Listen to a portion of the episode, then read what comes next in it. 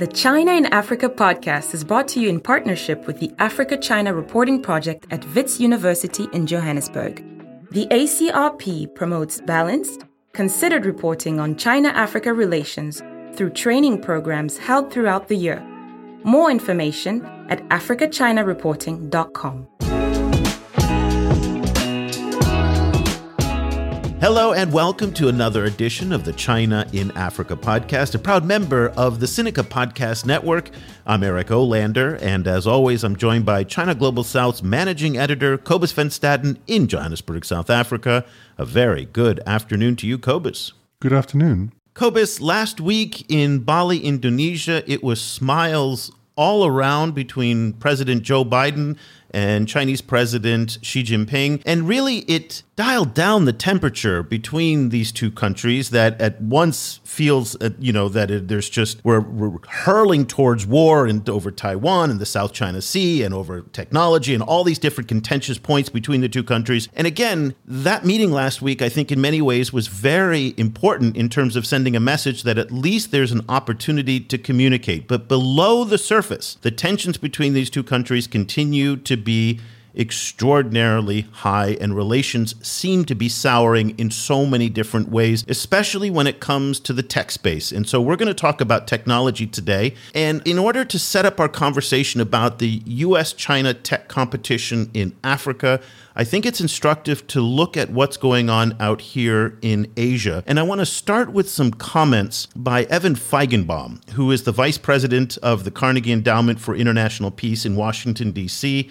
That's one of the premier think tanks in D.C. And if you're not familiar with Evan, he is one of the most well known, most respected Asia strategists in DC. He spent almost a decade in various senior Asia roles in the State Department. He's the co founder of the China focused think tank known as MacroPolo in Chicago. And he's written a number of books on U.S. policy in China and Asia. And Cobus, the point here that I'm trying to make is that this is a guy who's been around Washington for a very long time. He knows what he's talking about. And what you're going to hear from him might actually surprise you. So, earlier this month, he gave the keynote address at the second annual East Asia Strategy Forum in Ottawa, Canada, that was co hosted by the Institute for Peace and Diplomacy and the Asia Pacific Foundation of Canada.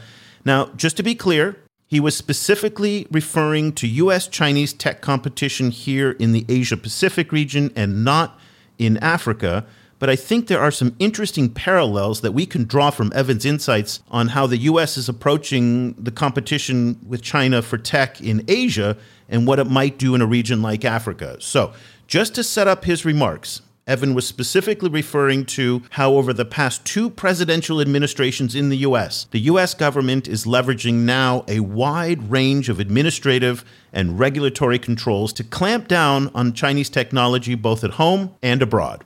And I will tell you, the United States is increasingly extraterritorializing the application of these instruments precisely because it is not the trajectory of everybody else's policy.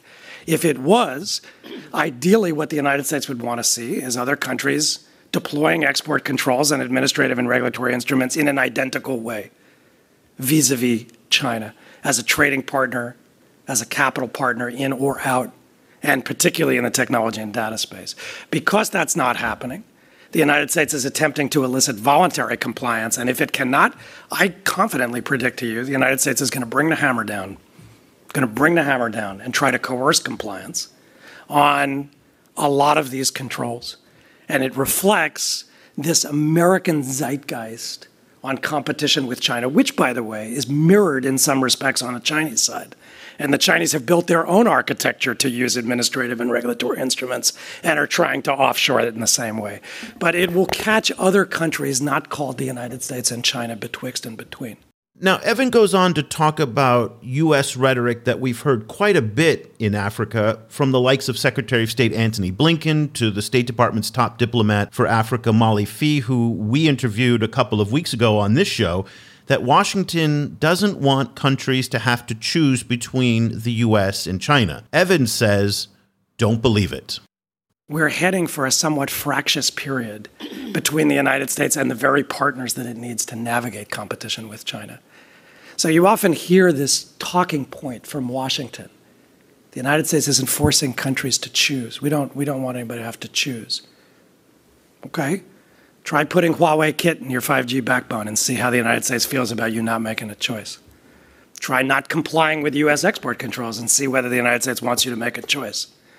Try making Huawei your cybersecurity partner of choice, as Indonesia has.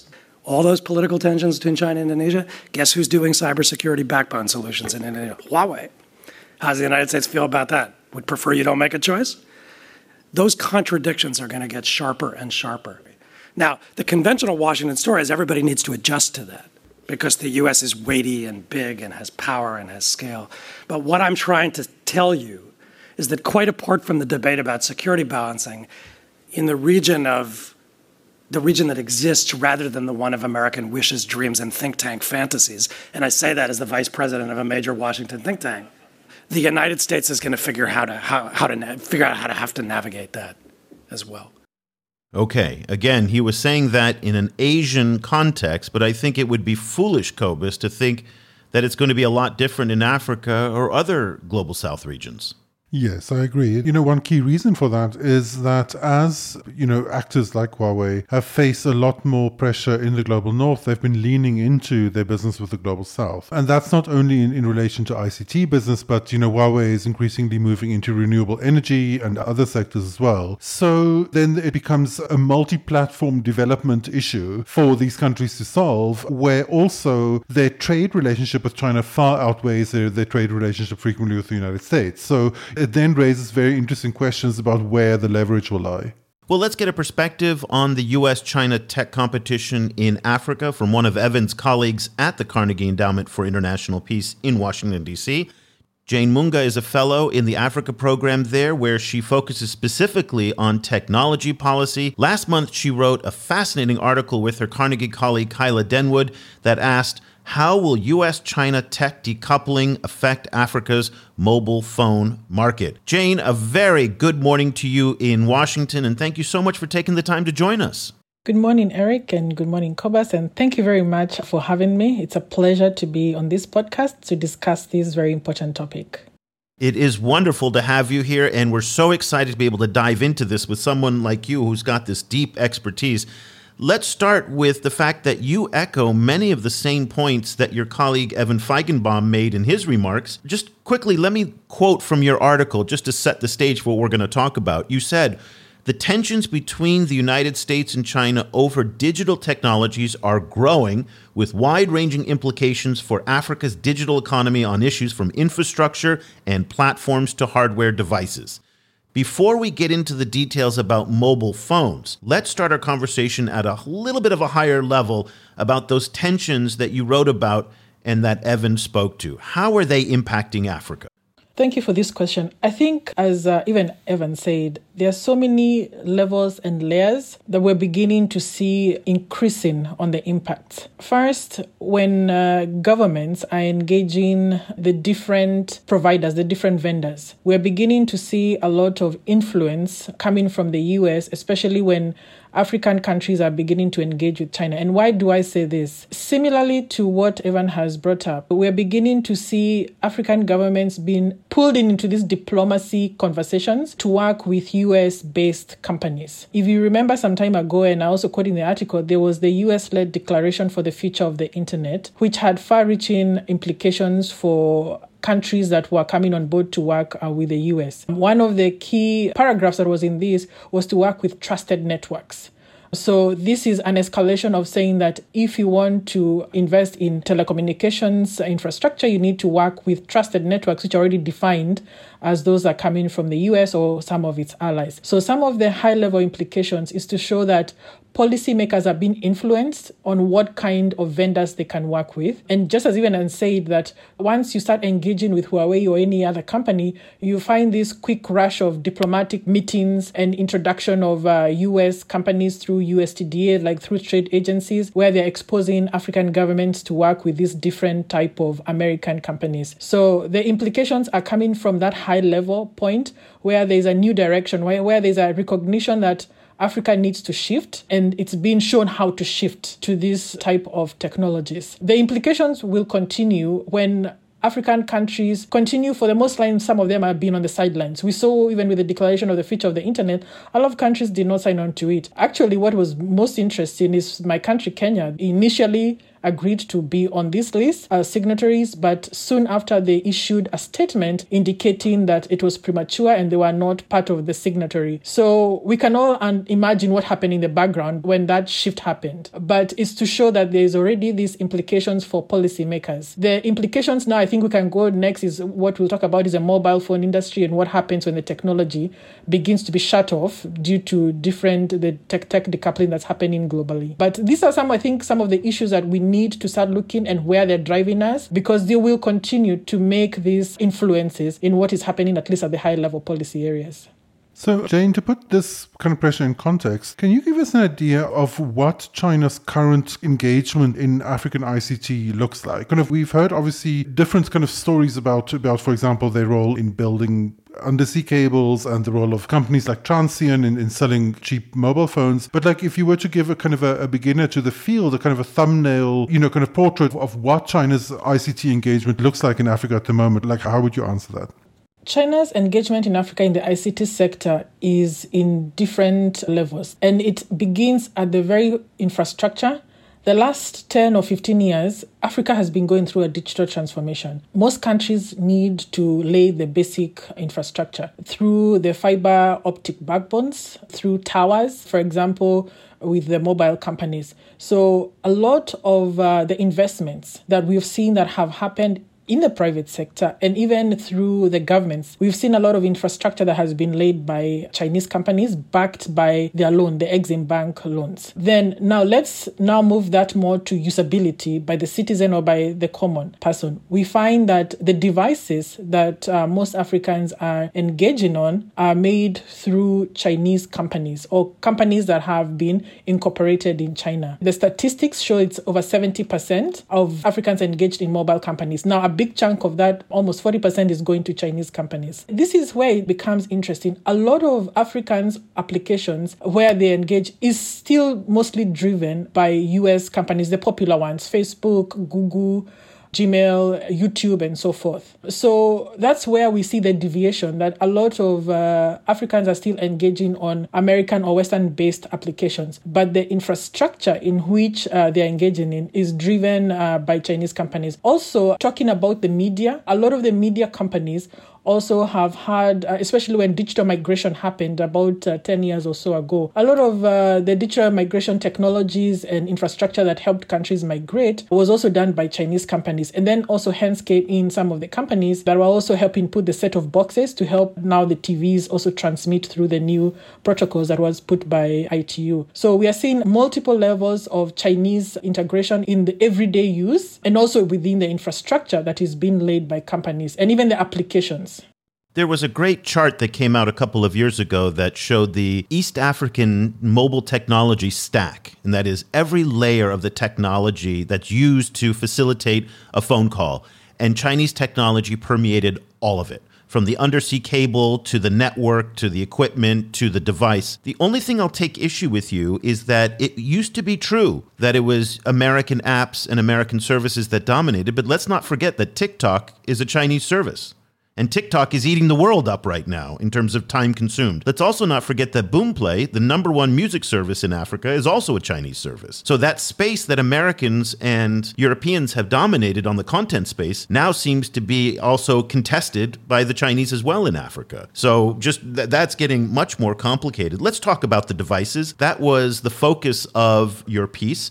The company that everybody needs to know about and so few people outside of Africa actually know about is a company called Transsion, which is based in Shenzhen, China. They saw an opportunity in Africa to build phones that were specifically tailored for African consumers. That is, the artificial intelligence used to take pictures was customized for darker complexions. They made it dustproof. They made longer batteries. They created a whole app layer that was specifically tailored for African consumers.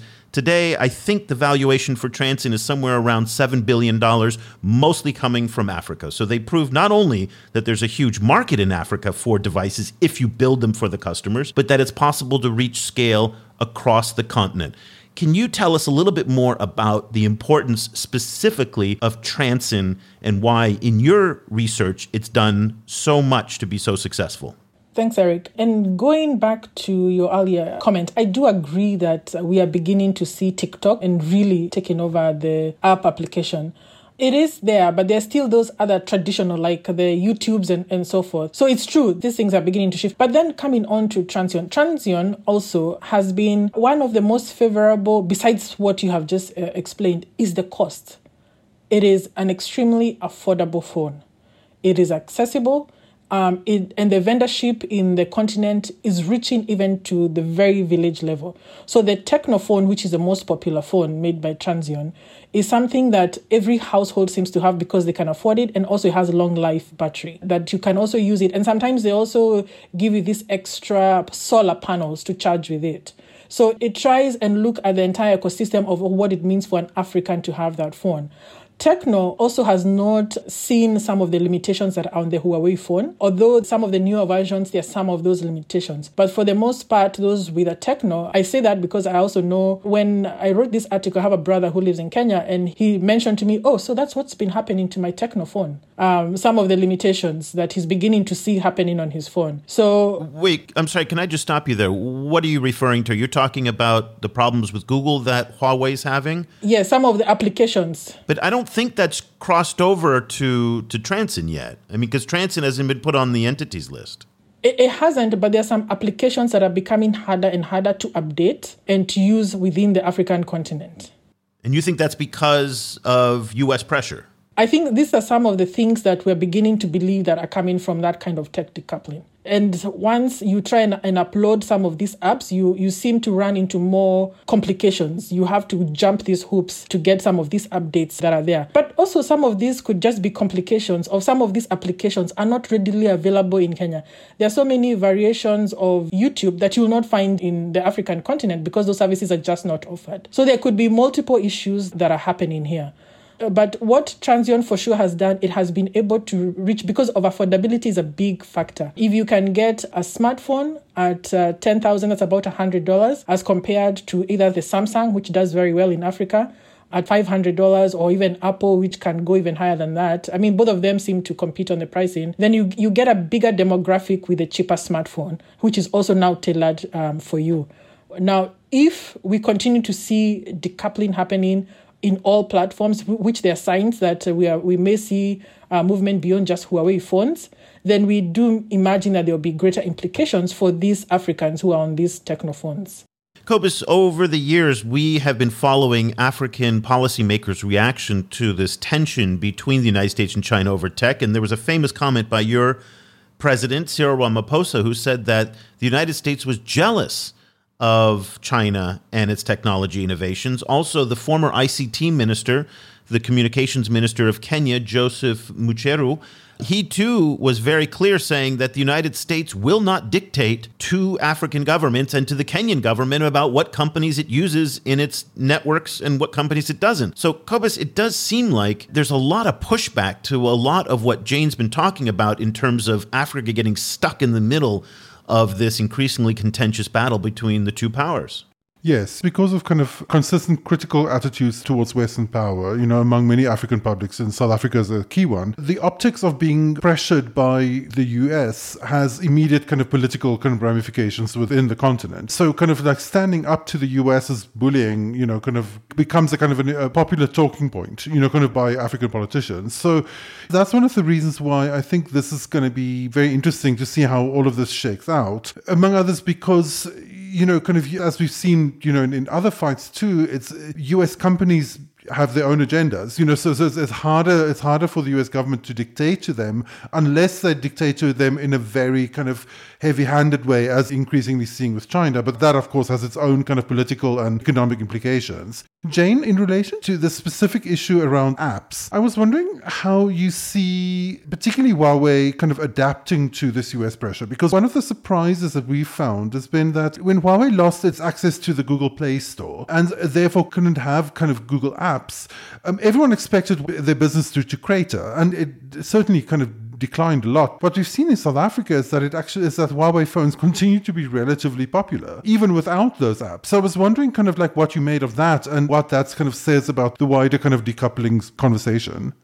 Thank you for that. The Huawei phones, it's true, have continued to become also quite popular. First, I think the marketing strategy of Huawei is genius. They continue to have availability of their phones and the latest phones and a lot of shops, at least I know in Kenya, you can walk in into a genuine Huawei shop, which offers you all the variety of services that you cannot get, for example, in an Apple shop because you would you just there's no Apple shop in Kenya. So what that means is people are still exposed to the phone. So it still becomes a high tech phone that you're able to operate with. And then you just have to adapt to the different applications that are offered in it. I have seen of late that there are some apps that are able to get you around to where you can get the Google Play Store. It doesn't come in it, but I think people are being a bit more creative and finding ways around to download this. But it also shows that the demand for quality phones that are, are, achievable and accessible to Africans is still very high. So maybe we're reaching that threshold that shows us that it's not about some of these applications that we see,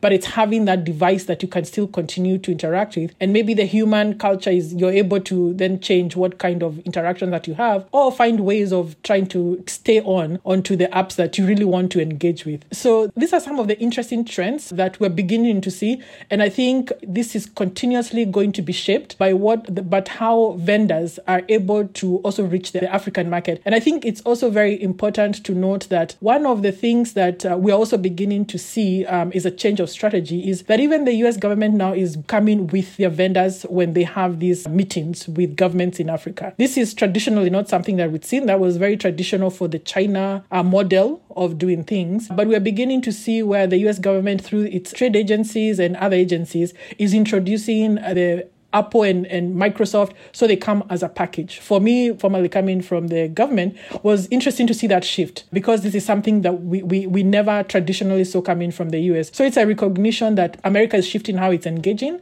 and it's beginning to push for its companies up front as opposed to the tradition. Yeah, one area that we're seeing that competition play out is in the data center space, where Microsoft and Google and a number of other American companies are competing aggressively with Chinese companies for data centers. So we can talk about data centers, but I also want to talk about this issue that you've raised in terms of the United States government now trying to raise its game to compete with the Chinese. Are you familiar with a company by the name of Africell? No, I'm not.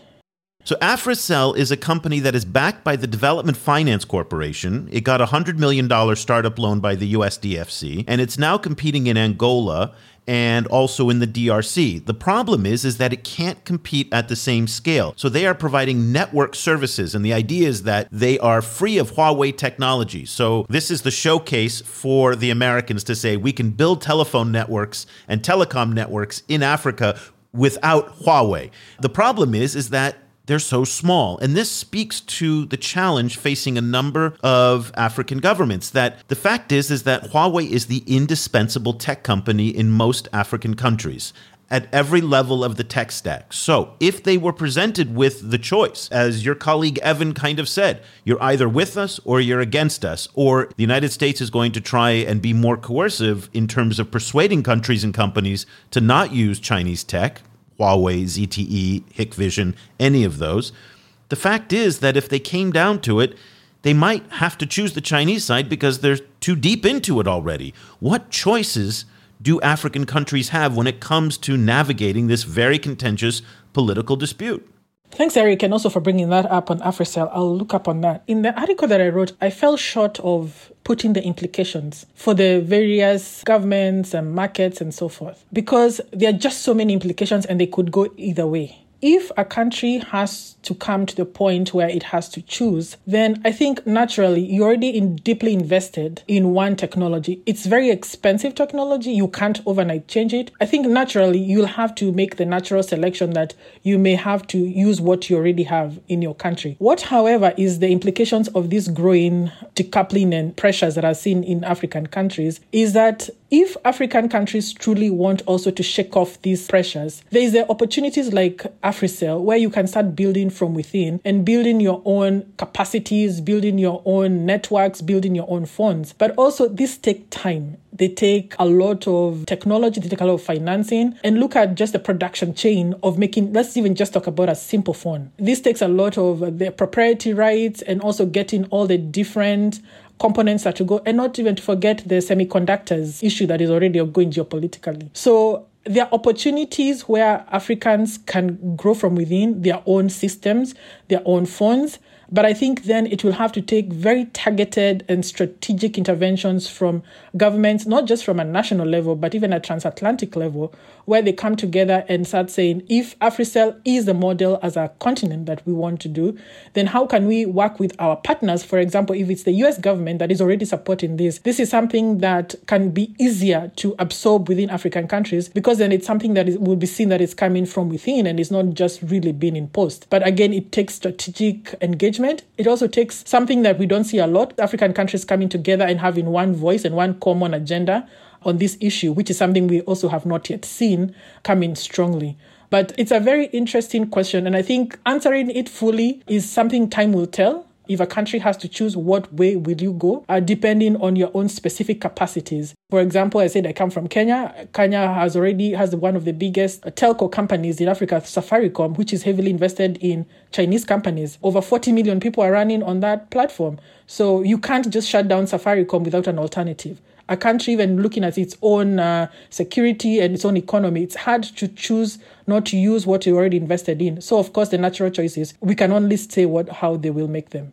How concerned are you that countries' development choices and their own development agendas will start falling under pressure from, for example, the United States or competitive pressure from the United States and China? So, so in a lot of a lot of countries now, we see you know logistic corridors being planned or we see you know like the, the integration of of ICT technology into larger development um, initiatives you know in, including all kinds of like smart city and e-government projects and so on. So obviously those are, are kind of like multi-platform multi-level development plans in which ICT plays a big role but you know, kind of and, and and kind of changing out the ICT that that's already been added, or the kind of changing the partnerships that that, that have already been built up, will then delay and change the entire development plan.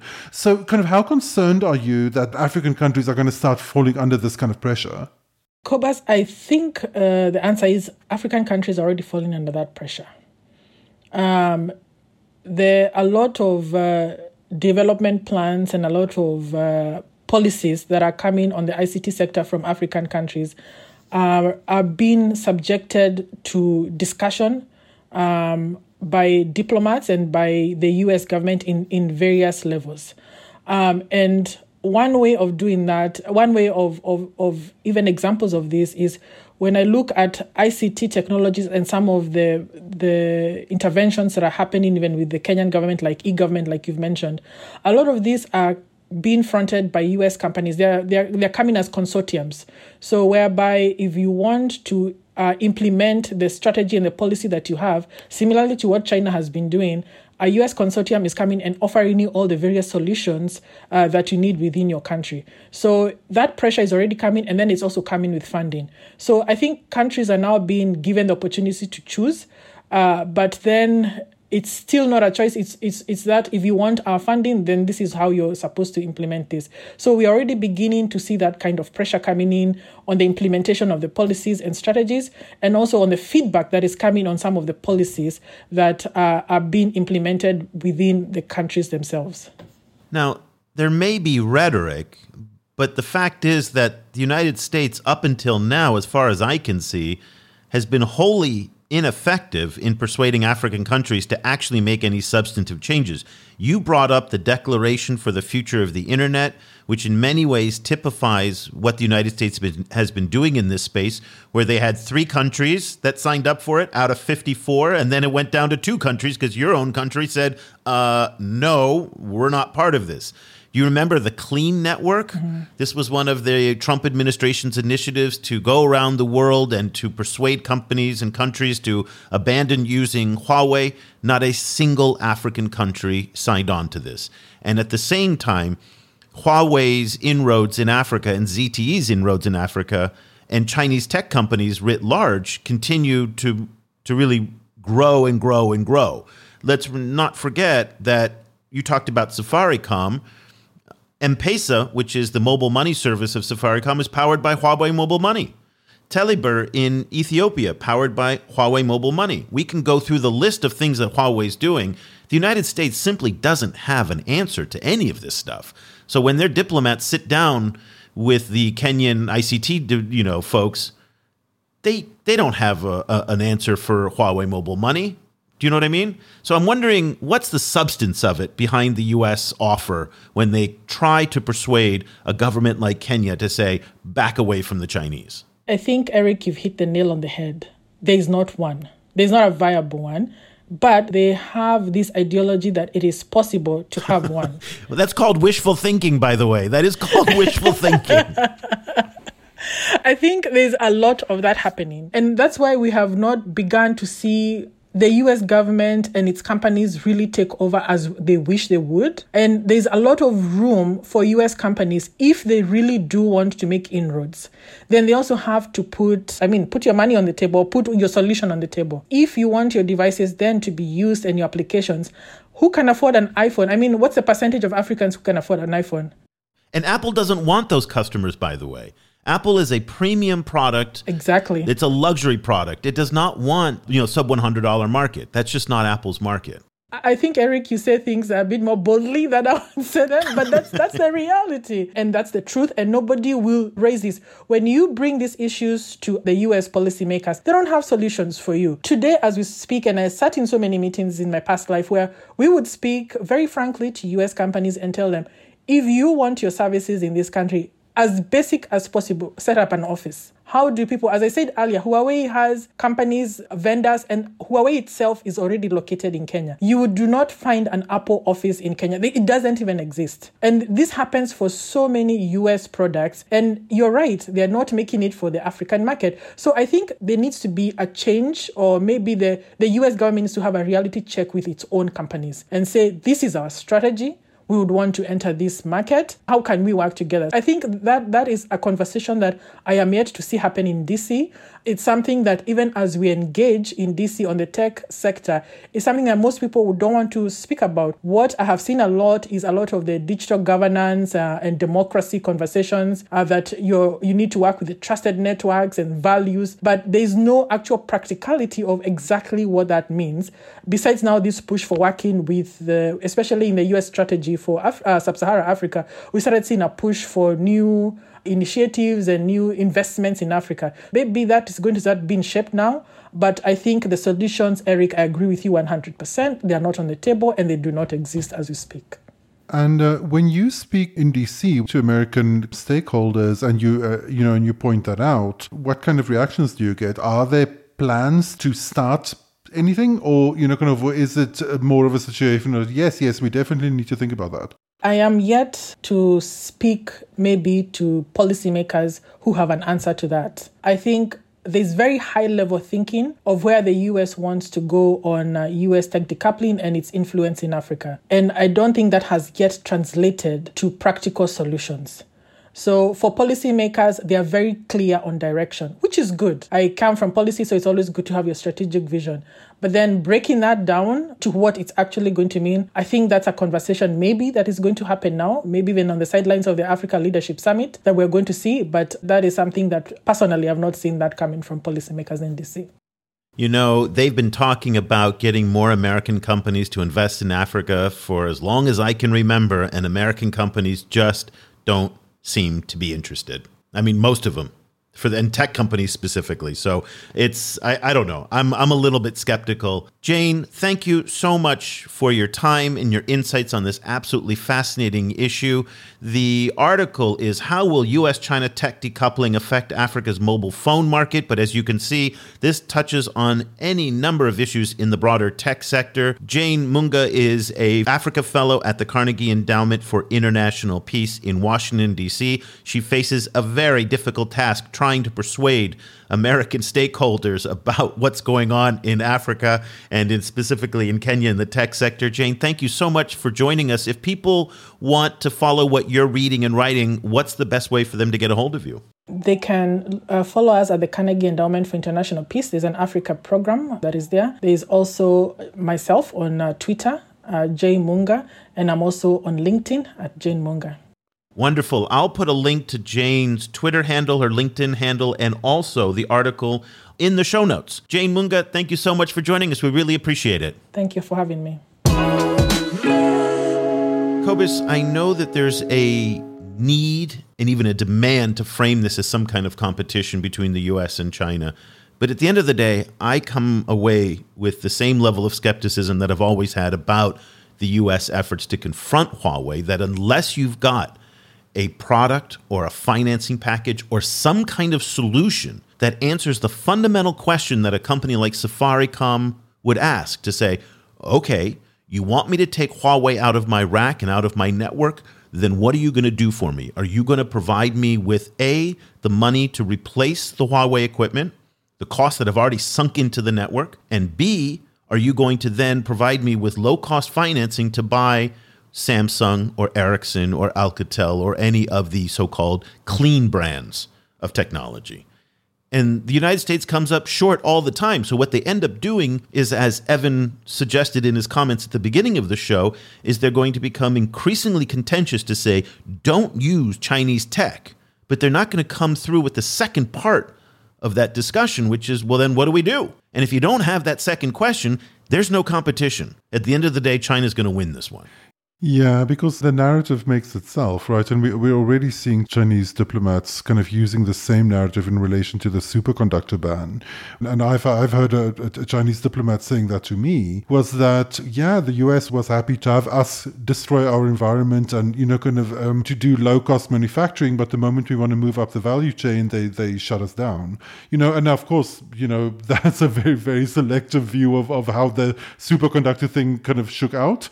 But that is the narrative narrative. That is the narrative that they that they are pushing at the moment, and that is definitely going to be the narrative they're pushing in Africa. So it's like, yeah, you know, kind of the United States is trying to to keep to hold us down, and they're trying to hold you down too, and that's going to be a tough narrative to fight. You know, kind of because in order to fight it, you have to put money on the table, and frequently there isn't money to put on the table. Yeah, that's just not the American way of doing it. And again, initiatives like Africell I think get a lot of attention, but the problem is is the scale. If you're not operating at the scale that Huawei, ZTE, Hikvision, any of these Chinese companies are operating at, then you're really not competing. So yes, you're making a very small dent, but in many ways it's just tapping on the toenail of the dragon. Okay. I mean, you're really not actually going to change the equation or the fundamental dynamics of tech in Africa. Interesting to your point about what that Chinese diplomat told you about the Americans are coming for us today, and then tomorrow they're going to come for you. That is exactly what they're saying to folks out here in Southeast Asia and what they've been telling Indians. You see it in the propaganda on Twitter, and you see this all the time saying, We're the first, but they're coming for you next. I think there's a lot of appeal to that sentiment in many parts of the developing world. So, US policymakers need to tread very, very carefully if they don't want to get sucked into that rhetorical trap because I think there is there's an ample reservoir of skepticism towards the United States and this perception of you know telling other countries what to do. And the problem is though is as the U.S. China relationship becomes more contentious, and let's again go back to what Evan Feigenbaum was saying. That the United States is going to switch from voluntary cooperation to more coercive measures, that too is probably going to generate some kind of backlash in places like South Africa and Kenya. I think beyond backlash, it may also because because the US can't really kind of step up to do a kind of one to one replacement, like we've seen them do with some of their other allies, like their richer allies. Because there's not really a willingness or political will to mobilize the amount of resources, you know, to do it, what it will end up doing is just moving Africa towards China. And, you know, because the logic then is that it's like ch- Chinese technology or nothing, you know, and no one in Africa, particularly, you know, it's the world's youngest population. It's the only last real kind of emerging market for tech left in the world, you know, so there's no discussion there, right? Kind of like the, the, the moment that they try and kind of use any of these kind of coercive tactics, they essentially lose the entire continent. What that will look like is the other question. You know, kind of like what those kind of tactics will be and what the kind of impact will be on African economies and what that kind of like that pull away will look like is all of those are going to be a lot messier than I think one one would imagine. One very important point of clarification that I want to make. I don't want to give the impression that companies like Safaricom in Kenya or Vodacom in South Africa or MTN in South Africa are only using Huawei. The fact is, is that in their 4G and their 5G networks, what they've said repeatedly is that they use a mix of brands in their networking. So they don't want to be reliant on any one provider. That is just not a good way of doing it. And by the way, that is best practice around the world for major telecoms. The issue comes when we look at Botswana, Malawi, these smaller telecom operators that oftentimes Huawei will come with a turnkey solution. Well, we'll build your entire network from soup to nuts. And again, I don't know the specifics of it, which countries are doing that, but what we've known is the fact that the package of Chinese technology, which is oftentimes better than the competitors in many cases, at a lower price. And on top of that, it comes with this financing from the China Exim Bank. That is a package that has proven to be incredibly formidable not just in Africa, but around the world. And that the United States and Europe, Japan, and South Korea have not been able to come up with an answer that is as compelling. From time to time, by the way, the South Koreans are out there providing some development financing to promote Samsung. So they do it, but they don't do it with the same level of enthusiasm that the Chinese seem to do it, or with the same level of organization that the Chinese seem to be doing it. There's something about the Chinese offer where they bring together Exim Bank with Huawei, with the embassy, with the Ministry of Commerce. They fly them over to Beijing, wine and dine them, show them all the great stuff, and be able to sign on the dotted line. The Chinese just do that exceptionally well, which means that any rival to that is going to really have to up their game. Yeah, you know, and that then frequently leaves kind of actors like the United States only to become more and more strident, you know, kind of or, or more or trying to be more coercive, which I really hope won't be the case because that would, I think, end up badly for everyone, particularly for Africa. You know, the thing is, in the end, like kind of African development priorities have to come first. Like, sorry, but it's that it's their lives, you know, kind of so so they make that they make that decision, and so the people who work best with Africa are people who could to, to kind of keep that in mind and find ways of working their own agenda into that larger agenda. China's been quite good at it, and it also has developed an entire set of rhetorical tools to, you know, kind of to position itself at the center of that conversation, particularly now in relation, like through something like the Global Development Initiative. So that, you know, kind of really taking development seriously, like, you know, and, and really knowing what it means to have to develop. You know, that itself is an entire set of skills and knowledges that China has a lot more recent experience in than many, many of you of, of their, their kind of Western competitors. And that I think remains a, a significant issue. The very issue of development itself, you know, the weight of development itself is not 100% kind of taken seriously. Cobus, you bring up an excellent point regarding the development narrative. And one of the themes of our show over the past, say, 12 to 18 months has been this precipitous decline that really traces back to 2017, but really gained momentum during the pandemic for large scale infrastructure development financing coming from China. Looks like the Chinese, for the most part, are backing out of building railroads and multi billion dollar projects in Africa. Those days are gone. They've been over for quite some time, but now I think it's starting to really settle in. That said, the new focus, and this was outlined at last year's Forum on China Africa Cooperation Conference in Senegal, is going to be on digital. We hear a lot about the digital Silk Road, the digital BRI, all these different things. So I think in many respects, you're going to continue to see a push of Chinese tech in Africa. That's not going to be the place where they pull back, in part because the risks of investing in technology are much lower than the risks of building a road. So the day that the Huawei data center in Senegal turned on, revenue was coming in the door. Fees were being generated on day one and mobile networks generate revenue almost immediately as well. So the ROI on some of these digital projects is much better than on other infrastructure. It'll be interesting to see how tech is then folded into the evolution of the BRI, which appears to be this thing that you mentioned called the Global Development Initiative. And by the way, Xi Jinping made a big splash about the GDI at his speech at the G20 last week in Bali as well. Did not mention not once did he mention the Belt and Road in his speech. I thought that was very interesting as well. So, I guess the question that I have for you is thinking about continued tech investment by the Chinese in Africa. And then, do you see tech playing a role in GDI, or will that stay as part of BRI? I think GDI is essentially BRI 2.0, kind of moving it past a preoccupation with large-scale hard infrastructure, which you know, the, the, you know, is was obviously very important for the BRI, but there was also certain limits, and one, one of the limits is the amount of credit that these that these countries can absorb. But you know, but but with that is the, the BRI was all about connectivities. It was, I think, the five connectivities. And technological connectivity was one of them. And I think that obsession with connectivity, which brings with it policy integration, it brings with it kind of much, much closer coordination between governments, and now also much, much closer and seamless kind of indivisible cooperation on development, and with it, the, the kind of setting up of, of shared ideas of what development is and what development looks like, with China at the center being the big intellectual driver of what development is going to look like in the 21st century, there seems to be a lot of a lot of potential there for, for cooperation with Africa. So, you know, so and I, I think digital is going to be right at the center. So, when we talk about tech and digital things, a lot of people think about the things that they can see, which are telephones or apps and things like that. But again, I really want to direct people to what they're not seeing. So, Huawei Mobile Money, Huawei Solar Power Solutions. Now we have the Peace Cable that has made landfall in Kenya.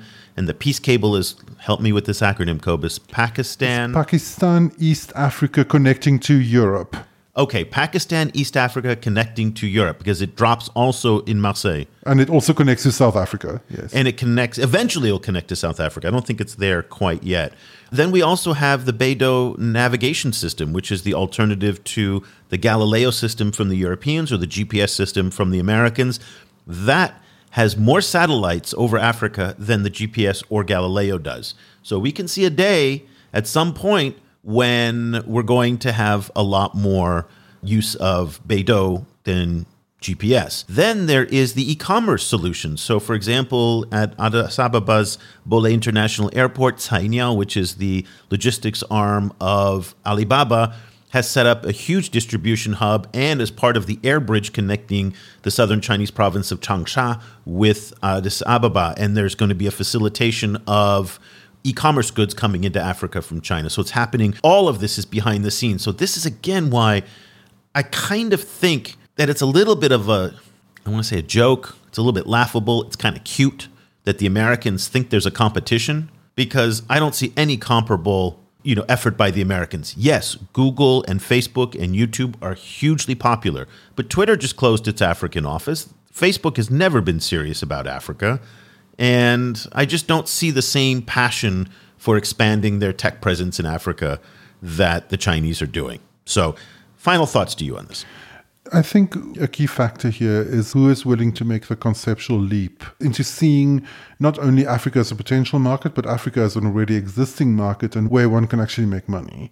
And in those terms, on the, in the tech sector, China has already made that leap. You know, they have entire narrative set up, right? Kind of the idea of like, you just like Shenzhen was in, in, in, 19, in the 70s, you know, like ready for development. It's all kind of like, like rainbows from here. You know, that, that kind of narrative and that kind of like jump into kind of conceptualizing that kind of African prosperity and Africa as, as a viable market. That's just not an imaginative leap that I, I see people in Silicon Valley making. When there is engagement from the US tech sector in Africa, it tends to be more along the lines of kind of aid projects or development projects, right? Kind of which are which are absolutely no, you know, kind of no not dissing them, but you know, kind of but but it doesn't have that kind of futuristic kind of aspect that China's kind of tech engagement in Africa has. And you know, the thing is what one is also now seen, you know, the, the Chinese have been uh, uh, in, in, Africa long enough that we can now actually see that in a lot of cases, you know, kind of what end up being fueled is African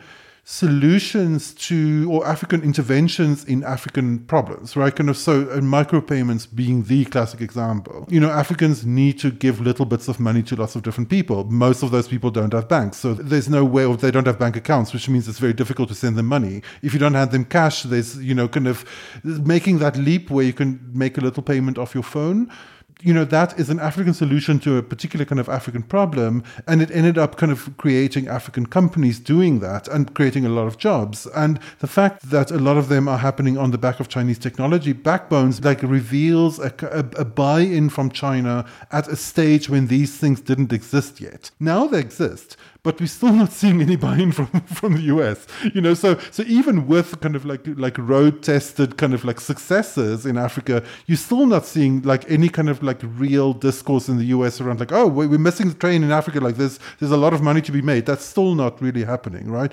There you go. Okay. Well, let's leave the conversation there. This is obviously a fascinating topic that has so many different aspects to it. If you're interested in what is going on in this space between the US, the Chinese, and Africans, you're going to want to check out our site, ChinaGlobalSouth.com. We've got a whole tech section devoted to these topics. We've got a tab just for Huawei as well. We go deep on it. Basically, any news that comes up in this space, we are covering with analysis, with podcasts, with transcripts, and all of that. To get access to that, all you need is a very, very low cost subscription to the China Global South project. By the way, we're going to be increasing our rates just a smidge in January, so we encourage you to sign up today. Only $7 a month for students and teachers, $15 a month for everybody else. And you'll get the China Global South daily brief that Cobus and I and the team put out every single day. So once again, ChinaGlobalSouth.com slash subscribe. So that'll do it for our discussion. We'll be back again next week with another episode of the China in Africa podcast. For Cobus Van Staden in Johannesburg, I'm Eric Olander. Thank you so much for listening. The discussion continues online. Tag us on Twitter at ChinaGS Project and visit us at ChinaGlobalSouth.com. If you speak French, check out our full coverage at projetafriquechine.com and AfriqueChine on Twitter. That's Afrique with a K. And you'll also find links to our sites and social media channels in Arabic.